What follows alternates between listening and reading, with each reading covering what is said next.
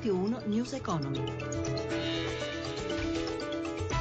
Buonasera, benvenuti a News Economy da Stefano Marcucci. I mercati tutti positivi oggi, in particolare in Europa. Molto bene Milano e Francoforte. Tra poco le chiusure con la redazione di Milano. Intanto parliamo dei dati del 2015 su PIL e debito. Dopo tre anni il prodotto interno lordo aumenta dello 0,8%, l'avete sentito anche nel giornale radio. Il rapporto deficit PIL rilevato dall'Istat è in linea con le previsioni del governo. I numeri sono in crescita anche per l'occupazione, soprattutto quella stabile, ma c'è qualche ombra, soprattutto soprattutto sul lavoro giovanile. Tra gli under 24 la disoccupazione è di nuovo salita dello 0,7% in un mese a gennaio e ha raggiunto quota 39,3%. Allora Amalia Carosi su tutto questo ha intervistato l'economista Daniele Archibugi. L'Italia è ripartita? È troppo presto per dirlo, qualcosa si muove, però ovviamente la situazione italiana è nel contesto di una, una situazione mondiale e soprattutto europea che è ancora molto debole e quindi l'Italia insieme agli altri paesi europei devono fare di più e questo fare di più richiede un piano di investimenti pubblici e privati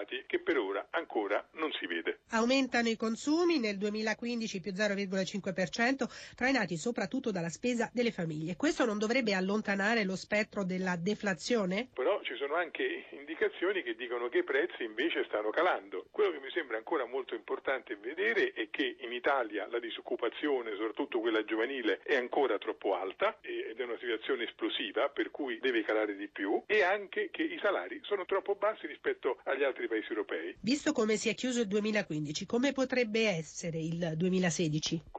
Continuerà a far vedere qualche segno di miglioramento dovuto anche ad alcune politiche economiche del governo italiano che stanno dando il loro risultato. Però secondo me non è sufficiente soprattutto perché la situazione è talmente drammatica che occorrono degli interventi più radicali. Qui bisogna ripartire con gli investimenti pubblici. Fino a quando questo non succede siamo a rischio.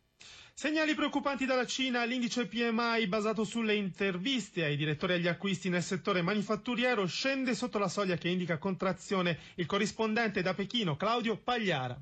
La produzione industriale in Cina è in contrazione per il settimo mese consecutivo. L'indice di febbraio, frutto di un sondaggio mensile, segna a 49, valori inferiori a 50 segnano una riduzione, superiori un'espansione. Il colosso asiatico è in buona compagnia, in contrazione l'attività manufatturiera di quasi tutta l'Asia. Lo scorso anno l'economia cinese è cresciuta del 6,9%, il valore più basso degli ultimi 25 anni. Le autorità puntano a traghettare il paese da da un'economia che aveva la sua punta di diamante nell'industria destinata alle esportazioni in una economia trainata dai consumi interni, un processo che ha un costo sociale considerevole. Vanno tagliati i rami secchi, le cosiddette fabbriche statali zombie, che da tempo producono più di quanto il mercato assorba. Secondo fonti citate oggi dalla Reuters, gli esuberi ammontano a 5-6 milioni di persone in due anni, un numero ragguardevole anche per un grande paese come la Cina. Ora la chiusura di Piazza Affari e delle altre borse europee. A Milano c'è Riccardo Venchiaruti con tutti i dati. Sì, Milano si avvia alla chiusura, ancora non è, non è chiusa la seduta, lo sarà fra poco. Il Fuzimib più 2,15%, dunque forte rialzo. Francoforte guadagnato anche di più, più 2,34%, Parigi più 1,19%,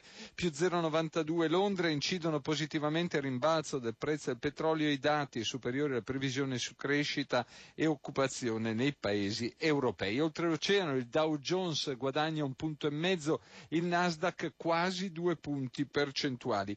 Insensibile discesa lo spread a 125 punti base, mentre il prezzo del petrolio è salito sopra i 34 dollari, poi è sceso leggermente e chiude la giornata a 33 dollari e 70 cents al barile. Infine continuano a restare alte le quotazioni dell'oro che nel solo mese di febbraio ha guadagnato l'11%, ora è a, un, a 1235 dollari pronuncia. Infine, cambio fra euro e dollaro è 1,0848 da Milano e tutto, linea Roma. News Economy a cura di Roberto Pippan si ferma qui. Mauro Zaninotto in regia. Grazie per averci seguito. Da Stefano Marcucci. Buon proseguimento su Radio 1. Radio 1 News Economy.